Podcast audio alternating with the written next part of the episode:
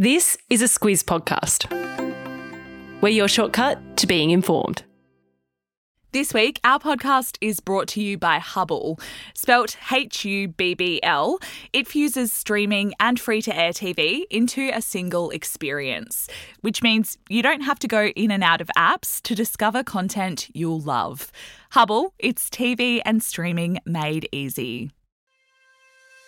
Good morning, I'm Alex Ty. And I'm Claire Kimball. It's Friday, the 19th of May. In your squiz today, G7 leaders are meeting in Japan, our unemployment rate creeps up, a hot new weather prediction, and 17 million Aussie gamers can't be wrong. This is your squiz today. Claire, we know that Joe Biden is not coming to Australia, but he is actually going to meet with Anthony Albanese this week. That's because our Prime Minister is going to the G7 Leaders Summit, even though we're technically not a G7 nation. Technically not a G7 nation, but we still score an invite.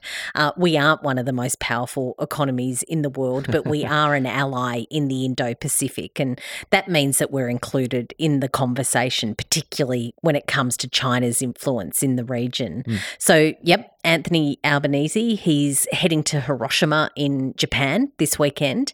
As you say, a meeting with Biden, uh, also on the business of the G7. So the group will discuss China's aggression towards Taiwan, uh, as well as the growing threat of economic coercion from China, like that sort of coercion Australia has faced with bans on our exports. And just on that story, we have been hearing about China easing its trade restrictions on us. And yesterday, the Chinese ambassador to Australia said that China will allow Aussie timber back into their country.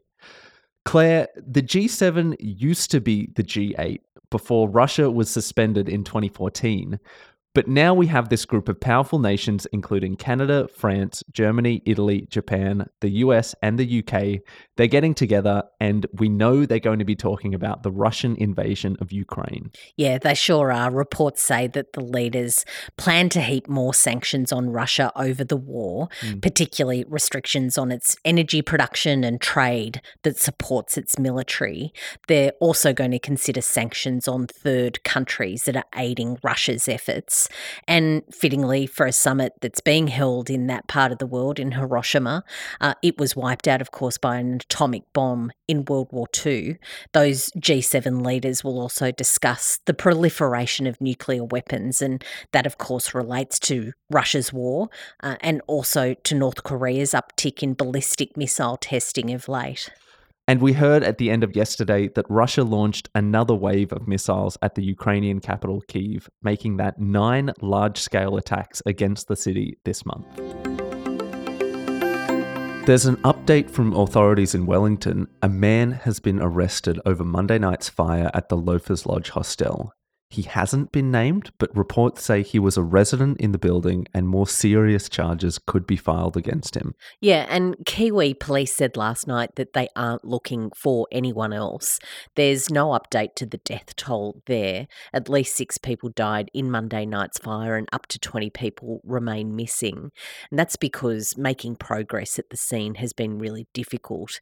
There's extensive damage to the top floor, so it's taking investigators quite a bit to get through. Uh, so far, there's been two bodies uh, removed, and two more will be taken out today. And New Zealand police also say they expect to find more remains as they continue the search, which they say will be ongoing over the weekend and well into next week. Numbers time, Claire. Yesterday we got unemployment data, which points to a cooling economy. Yep, there's nothing more that you want to do on a Friday than dive into some Bureau of Stats official data.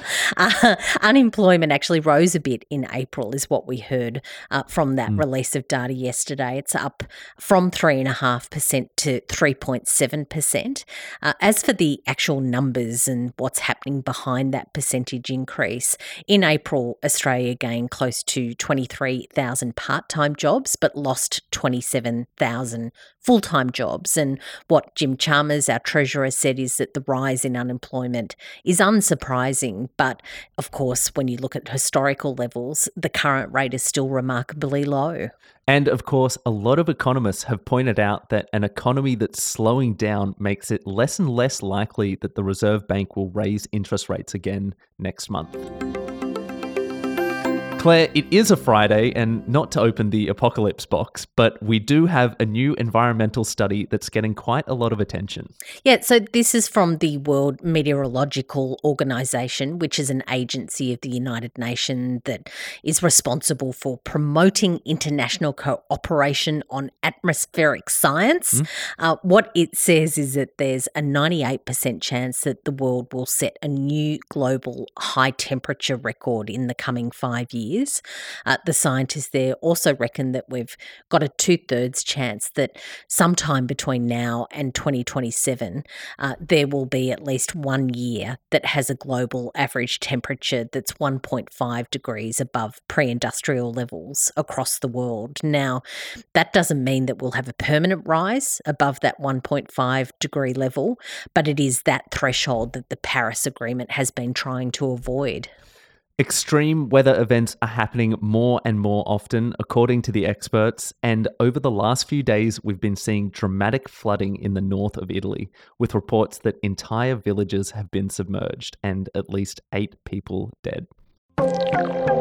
We talk a lot about cybercrime and hacking because almost every day there seems to be some breaking news about another big data breach. But NordVPN can help protect you online kind of like a cyber bodyguard. It protects your personal and sensitive data while you're online to stop it from falling into the wrong hands. That way, you don't have to worry about keeping your identity and private data safe every time you log on. And even if you make a mistake and click on a dodgy link or open a suspicious email, NordVPN's threat protection will kick in and delete it before it makes a mess of your computer. To find out more and get a great discount, visit NordVPN nordvpn.com forward slash squiz today. Fun fact, Claire gaming is more popular in Australia than free to air television. So, more than a few people are excited about a big new game release this week The Legend of Zelda Tears of the Kingdom. Alex, are you a gamer? Um, I would like to spend more time gaming. I think it's amazing, but uh, not a lot. I haven't really gamed at all. I think I can't really count playing Angry Birds on my iPad. About a decade ago counts, but um, yeah, Zelda for the uninitiated is a Nintendo game. Uh, it's from a franchise that draws inspiration from Tolkien's uh, The Lord of the Rings, and it first launched back in the 1980s. So it's been around for quite a while. Mm. Uh, some of the most critically acclaimed games that have ever been made have come from that series. And this latest title uh, was launched this week and in the first three days sold more than 10 million copies. It's a pretty incredible feat. And what the experts say is Tears the Kingdom is on track to become the biggest selling game of the year. Its main competitor for that title would be Hogwarts Legacy, which was launched in February and has already grossed 1 billion US dollars. Claire, another fun fact 17 million Australians play video games in some form or other, giving more evidence to the fact that video games, they just, they rule. They are awesome. You should play more. Yeah, I reckon, I reckon I might one day. I have visions of being an old woman playing lots of video games. Friday Lights, Claire, what recommendations have you got for us today? Look, I reckon let's go for the recipe.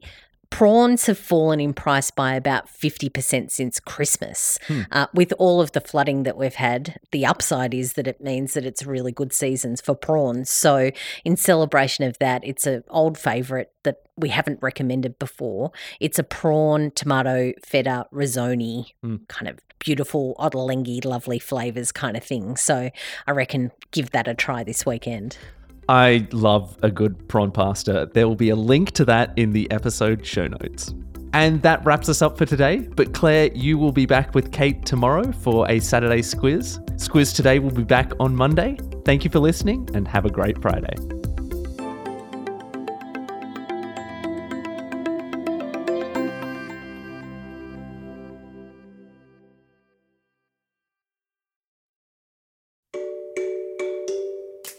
Hi there, it's Bryce from Squiz Kids, the daily news podcast for small people.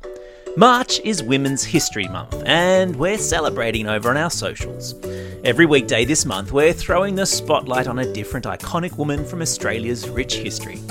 Follow us on Instagram via the handle at SquizKids to learn the backstories of some incredible Aussie women, and together, honour their legacies.